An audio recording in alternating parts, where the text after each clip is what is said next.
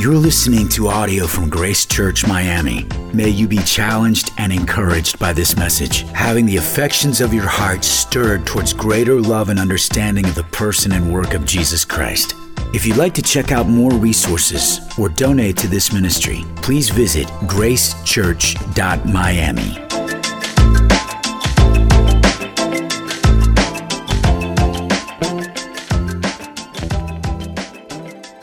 Well, this past week, perhaps many of you have done as I have done, and that is open the news.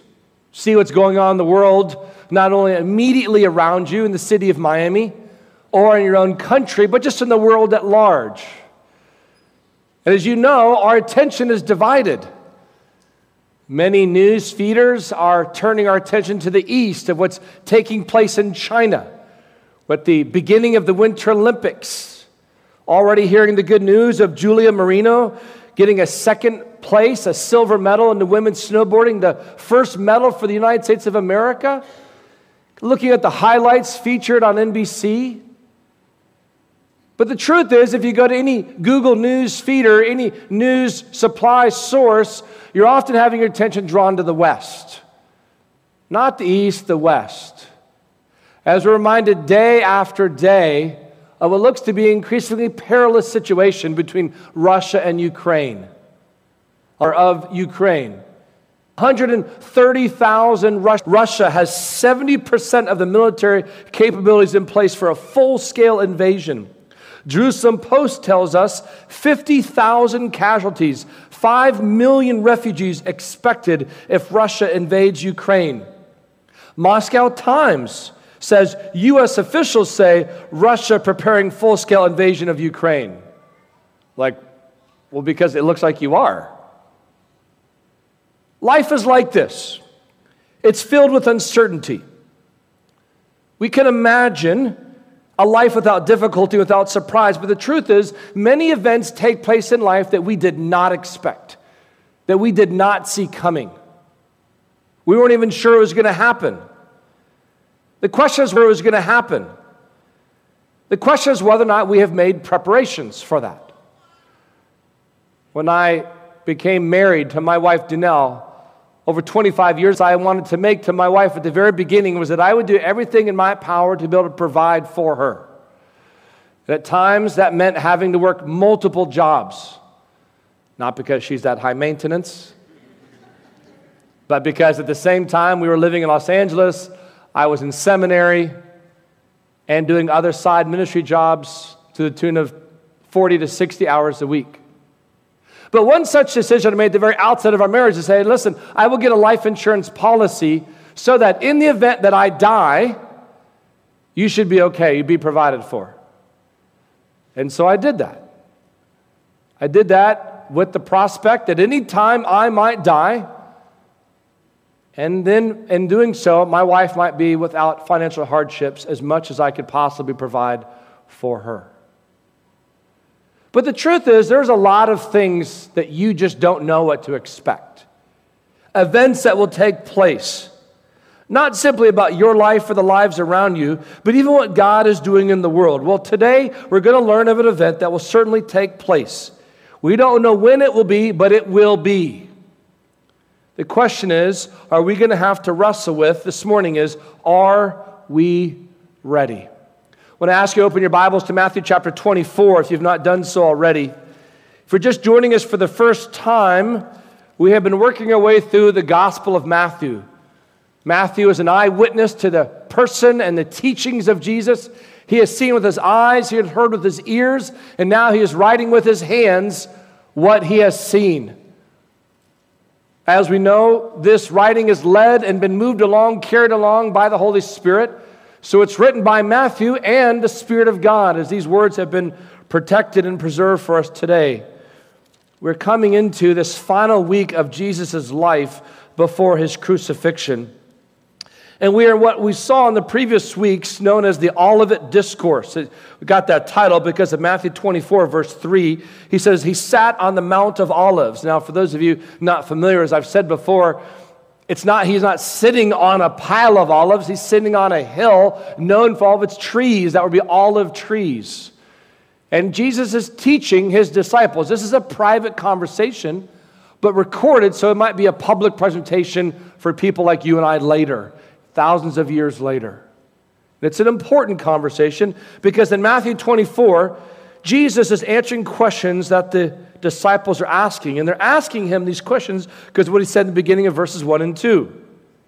When he talked about the temple being torn down, and so they begin to ask questions in verse three of chapter twenty-four.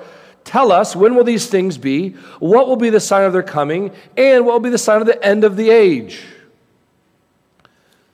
That takes us to where we're going to pick back up where we left off in the previous weeks. Matthew chapter twenty-four. And what we're going to see is in verses thirty-six through chapter twenty-five, verse thirteen. What I want you to see in this text, in twenty-four, verse thirty-six to twenty-five, verse thirteen, I want you to notice there are going to be five stories that Jesus tells. Five stories that all ultimately teach the same main point. So follow along as I read to you Matthew twenty-four, verses thirty-six through twenty-five, verse thirteen. Jesus says, "But concerning that day and hour, no one knows, not even the angels of heaven, nor the Son, but the Father only." Here's the first story, verse thirty-seven.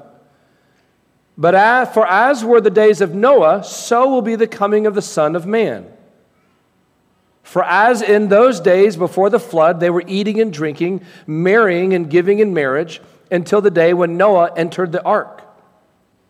And they were unaware until the flood came and swept them all away. So will be the coming of the Son of Man." Now here's the second story. "Then two men will be in the field. One will be taken and one will left, and one left. Two women will be grinding at the mill. One will be taken and one left. Therefore, stay awake, for you do not know on what day the Lord is coming." Now the third story. "But know this, the master of the house had known in what part of the night the thief was coming, he would have stayed awake and would not have left his house to be broken into. Therefore, you also must be ready, for the Son of Man is coming at an hour you do not expect." Now the fourth story. "Who then is faithful, is the faithful and wise servant, whom his master has set over his household to give them their food at the proper time? Blessed is that servant whom his master will find so doing when he comes. Truly I say to you, he will set him over all his possessions.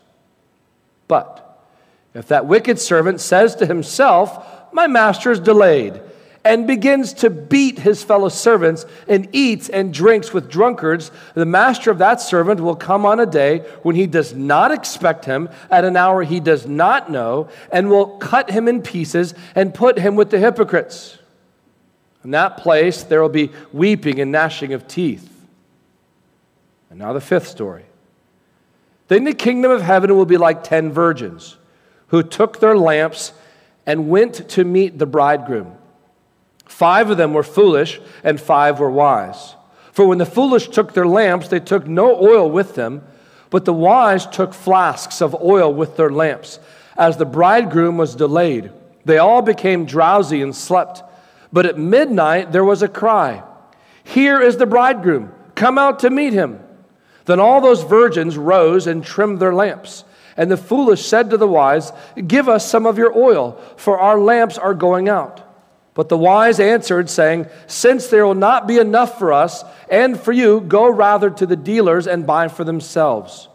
And while they were going to buy, the bridegroom came, and those who were ready went in with him to the marriage feast, and the door was shut.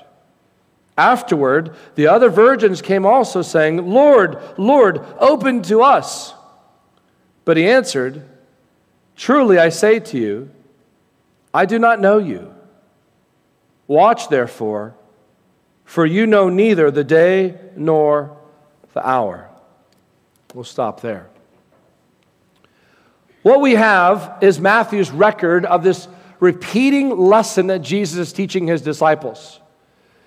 And we're going to kind of go through this to kind of understand some overlapping lessons to learn here as we can see the context. And first of all, here's what we need to learn. First of all, Jesus wants us to recognize we need to be ready.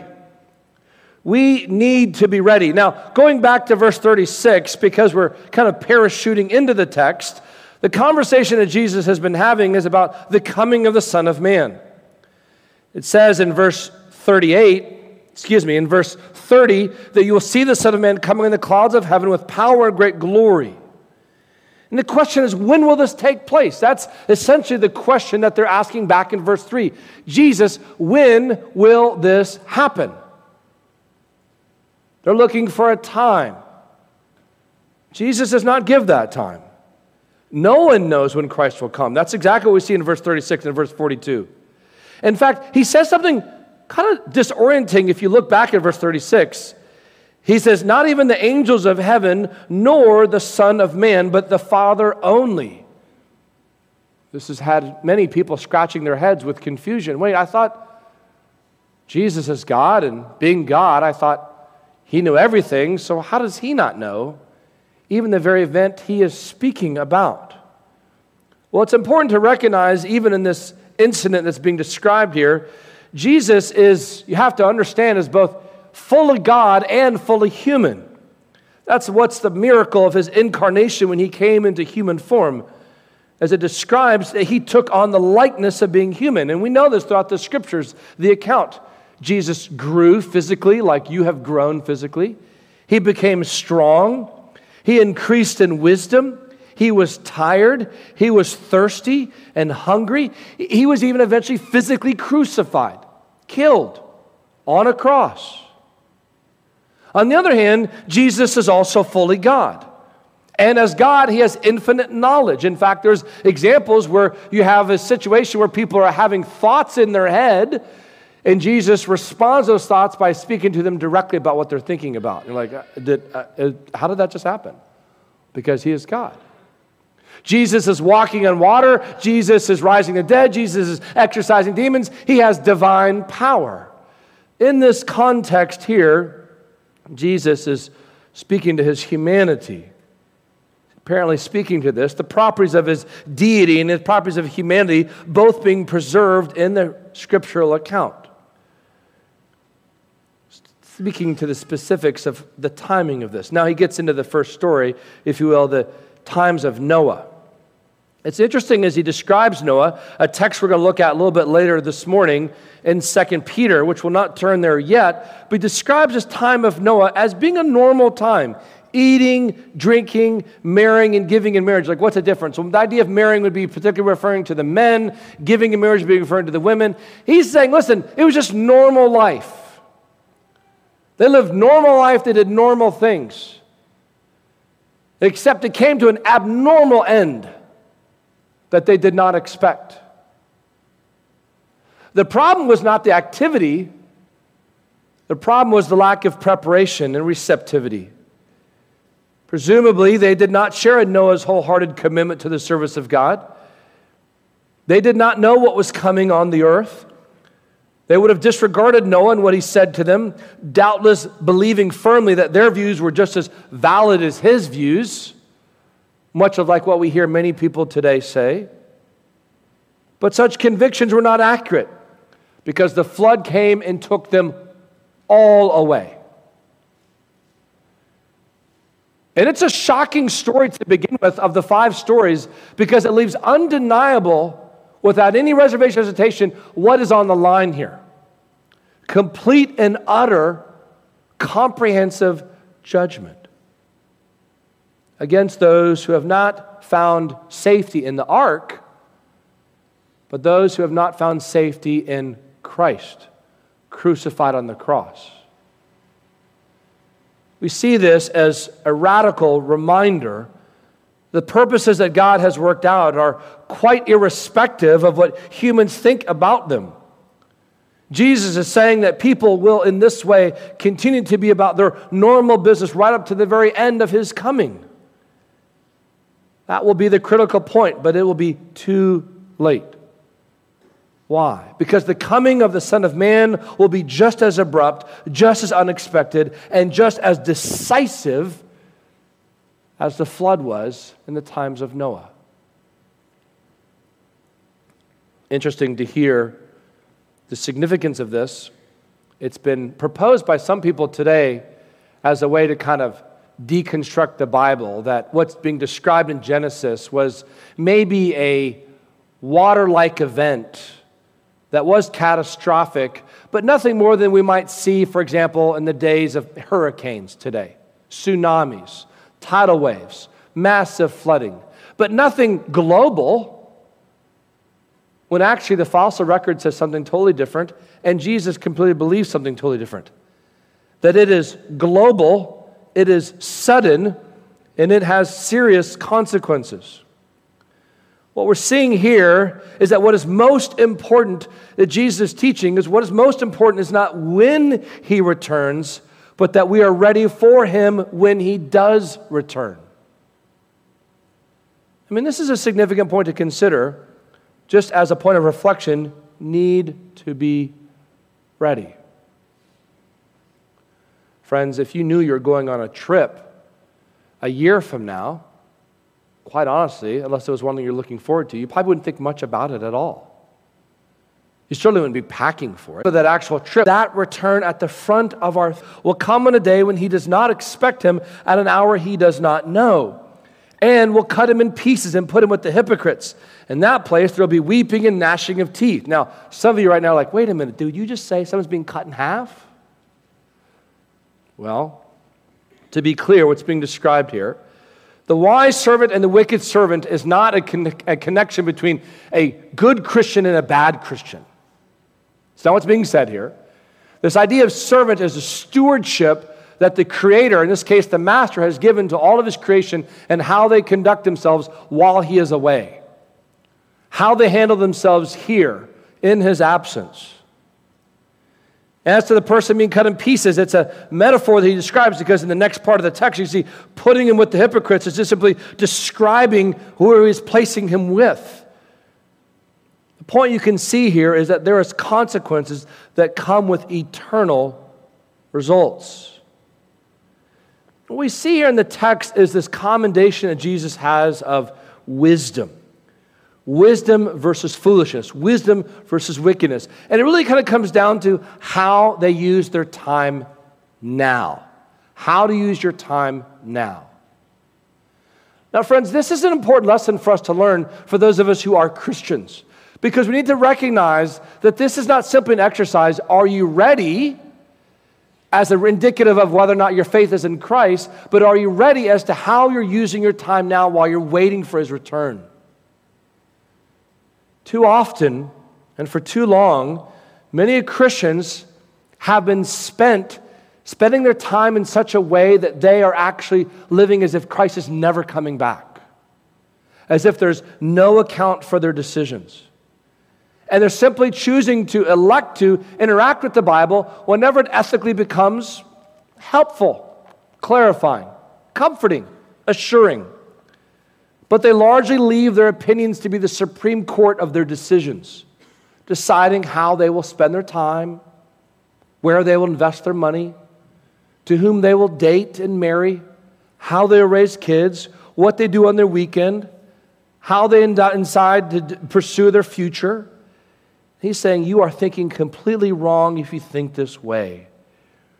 You should be thinking wisely and responsibly, which is exactly what he's getting to with the parable of the ten virgins. Look at chapter twenty-five. He tells the story of the ten virgins. Now, for most people in this room, this is like, what in the world's happening? You got oil, you got virgins, you got like some nighttime party. What's taking place? Well, let me explain this to you in its context historically. So in that context back then, when you had a wedding, it was a huge celebration. A lot of the people in the village would come to, if not all of them would come to, in the neighborhood part of the community they're a part of. And kind of the three parts to a, a, a marriage, if you will, would be the betrothal, which would be largely done by moms and dads. The moms and dads would determine which daughter their son would marry, which son their daughter would marry, and they would have a conversation, a relationship between the parents where that decision was to be made. Some parents in this room right now are like, amen. Some other people are like, please God, don't let that be so. So a betrothal would be a relationship that would be determined ahead of time. And then what would happen is, then there would be a time where they would come together, the, the, the bride and groom to be come together, and they would exchange vows, and they would be betrothed to one another. And that would be seen in that cultural context as like you were married without yet having consummated the relationship, which meant had not been sexually intimate with each other yet, had not, had not been together yet. So they were still separate, but they came together to exchange these vows. And it was binding vows. It was binding someone referring to. Then later on, there would be at some undisclosed time, there would be a time when the, the groom-to-be would take his groomsmen with him, and they would go to the bride's place with her bridal party, where they would then get her. And they would celebrate this through the streets. And they would have this time. This wedding feast would be held at the end of the betrothal period. And it would, the, the wedding feast would last up to a week long.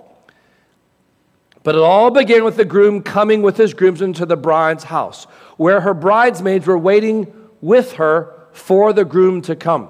And together the bride and groom and the wedding party would parade through the streets, proclaiming the beginning of the festival, everybody is now invited. That's the context. So you go back to the text.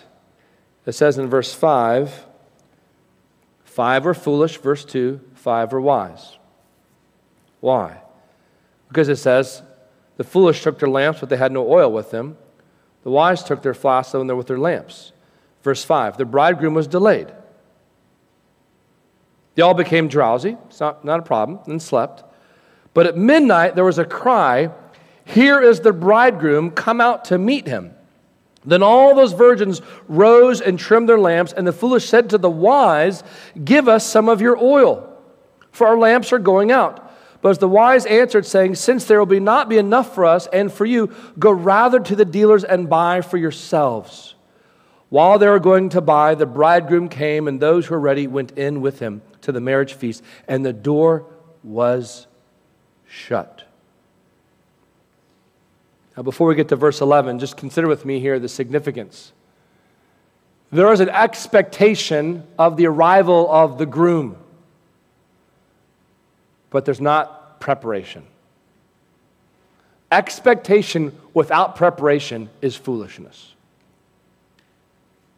And that needs to not be missed by us today, because that's what Jesus is commending here, is that they were prepared. They were ready. So to those Christians here, let me just ask you, what decision or decisions are you making today, plans for tomorrow, that you are ready for Christ to come and for that to be consistent with his return? How is it that the things that you are prioritizing with your time, with your passions, with your money? Now, by no means is this meaning you should only just be sitting around doing Bible study all day long. That's not what Jesus is teaching here. Jesus is talking about one who's in the field, one who's grinding out, one who's preparing and waiting, even sleeping, eating, drinking. The problem is not what they're doing. The problem is, are they prepared for one who is coming? And I think what's unfortunate is to watch many of us as Christians live lives that look more like non-Christian friends and family around us, as if they're not expecting Christ to come at all. As if there's no account, no expectation, no anticipation of his return. So we need to be wise in how we think through this, what decisions we make today. I mean, think about it. As I said earlier, if you're going on a trip and you had time to pack, what would you do? Well, you should pack now. The problem is, too often we want to put things in our bags that we can't take with us. Friends, people are eternal. Possessions are not. How are we making decisions with relationships that are investing in eternity? Too often we cling too tightly to possessions as if they define us and provide security for us and give us our identity. And all of that is like sand in our hands. Which takes us to our third lesson to learn. We need to be evangelistic. We need to be ready. We need to be wise. And we need to be evangelistic. The reality is that some will have lived with no thought for the things of God. And in that day, they will, of course, have no part in the things of God. Have no thought of God, they'll have no part in the things of God. So the question that we have to consider is, how can we help this? In fact, go back to the text. Go back to how often he talks about this. Let's look as if you will. He's talking about that no one knows, verse thirty-six. And it says, verse thirty-nine, that as they were unaware, so will be the coming of the Son of Man. Verse forty-two, stay awake, for you do not know what the day of the Lord is coming. Verse forty-four, you also must be ready, for the Son of Man is coming an hour you do not expect. Again, verse fifty, uh, when he does not expect him an hour, he does not know. Master's coming back. And again, verse thirteen, watch therefore, for you do not know neither the day nor the hour. Friends, there is a constant reminder to us as Christians why we are to be busy in the work of sharing the good news of Jesus Christ. Why we desire to be doing that. In fact, just this past week, I was teaching at a conference uh, for pastors, and they had a phenomenal bookstore. Not all bookstores are phenomenal. This one was. And uh, a little book titled Evangelistic Living, Sharing the Gospel Day by Day, by Roger Carswell, a man who lives in, in uh, London. Uh, Roger has made a decision that he would share the gospel every day with someone without fail, by God's grace. And he has done so for over forty years. Not like in a weird way, but like in a genuinely, like, biblically faithful, accurate, engaging way. And I thought, I want to learn from Roger. I want to be reminded what it's like to be thinking like Roger. And just to, just to share with you, as he describes it to you, we need to ensure that we get the right seed. We need to sow and scatter the seed. We need to wait and water the seed. We need to know when it's time to harvest and hoard the seed. And then recommended reading on this. So I, thinking not just of myself, thinking of you guys, I bought as many of these as they had. And I brought them all back. I don't know, it's like thirty of them or so. And if you want a copy and you want to read with me, just come see me after the service. I will give you a copy for free. But you got to promise to read it. We're not like giving away books for you to collect books. We're like not book collectors, we're book readers. So if you want to do this with me, you want to think this with me, I would say come see me and we can think about this together. Because the point is this, we as Christians want to be faithful to not just saying we want to see people come to faith in Christ. We want people to be faithful like ourselves to be actually telling people about Jesus Christ. I mean, I don't know about you, but I certainly appreciate the hope I have in Christ, the eternal security I have. Well, that came as a result of somebody else's labor, somebody else's prayer, somebody else's pursuit. That somebody else told me the awkward, uncomfortable conversation about life that I was living, it was not going to be the best life now. But that indeed, I need to know something truth about myself, which is that there's only one God, there's only one way to have peace with that God, and the only way to have peace with that God is through the acknowledgement that I am a sinner, a rebel against the holy God, that I need to repent of my sins, turning from them, and put my faith only in Christ, the Son of God, for my forgiveness. And I put my hope in anything else, faith plus any good work, I have confused the gospel. It is only good news if it's trust in Christ alone, by his grace alone, for his glory alone. And I believe that. And I want everybody here to believe that. And if you don't believe that, I want to talk to you about believing that. But if you do believe that, how comfortable do you have to be here to not go tell others about that? And I realize it's hard because you have to give up your reputation. That respectable reputation you've worked hard to preserve. Intelligent, funny, good-looking, accomplished, successful, polite, nice, respectable. Well, may I remind you of what we looked at a couple weeks ago in Acts fourteen. Sometimes we have to renew our vows to being fools for Christ.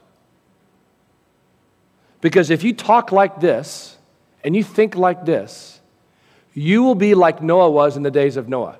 You'll be thought of as insane. Until you're no longer insane. Christ comes back, and they wish they only knew what you knew.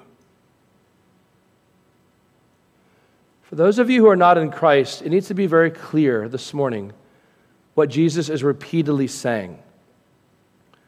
When he comes back, there's no mulligans. There's no do-overs. There's no one more question. There's no more, let me just grab this thing before we go. It's done. As sure as the word's coming out of my mouth to be finished, it's done. And then it's all of eternity. If you don't want God now, God will grant you that desire for all of eternity. You will not have God then either. At least not in a way of grace and mercy. You will know him only for his justice and his wrath. And he'll be right to do so. Because he is a holy God that you've been wondering, is there any righteousness in this world that makes all of the wrong things right? There is. Friend, you and I are part of the problem as well. But he in his mercy and his grace has given us hope. And that's why I want you to see. Look what he says in verse fifty-one. In that place there will be weeping and gnashing of teeth. This is Jesus talking here. You know, Jesus, that Middle Eastern, long-haired hippie, just send a flower, not a fist. Jesus, just give a hug. No, Jesus, who speaks more about hell than any other. Jesus, who loves the people enough to tell them the truth, even when it's not what they want to hear. Jesus, who says later on in chapter twenty-five, verse eleven, afterward, the other virgins came also saying, Lord, Lord, open to us.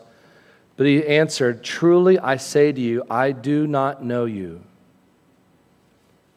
I think what's so scary as I read those words, it reminds me of what Jesus said earlier in Matthew chapter twenty-five,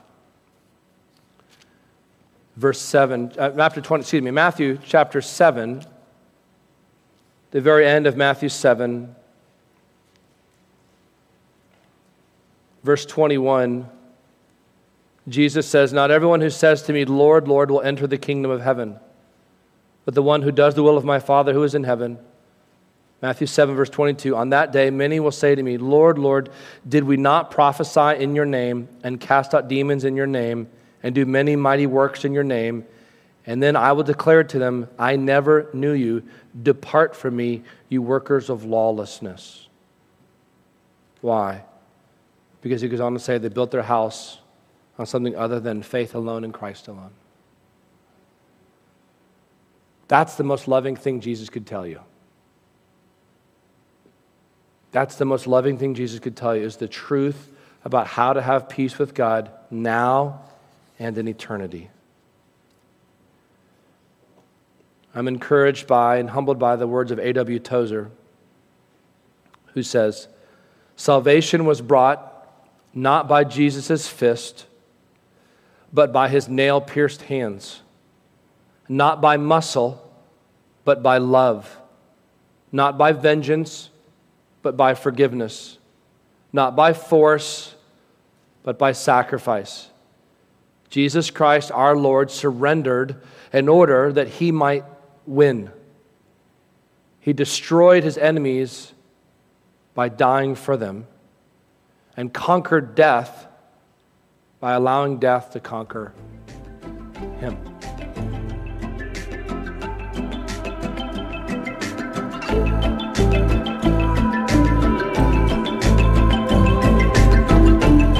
Thank you for listening to audio from Grace Church Miami. May God draw you nearer to him through his word. If you'd like to check out more resources or donate to this ministry, please visit gracechurch dot miami.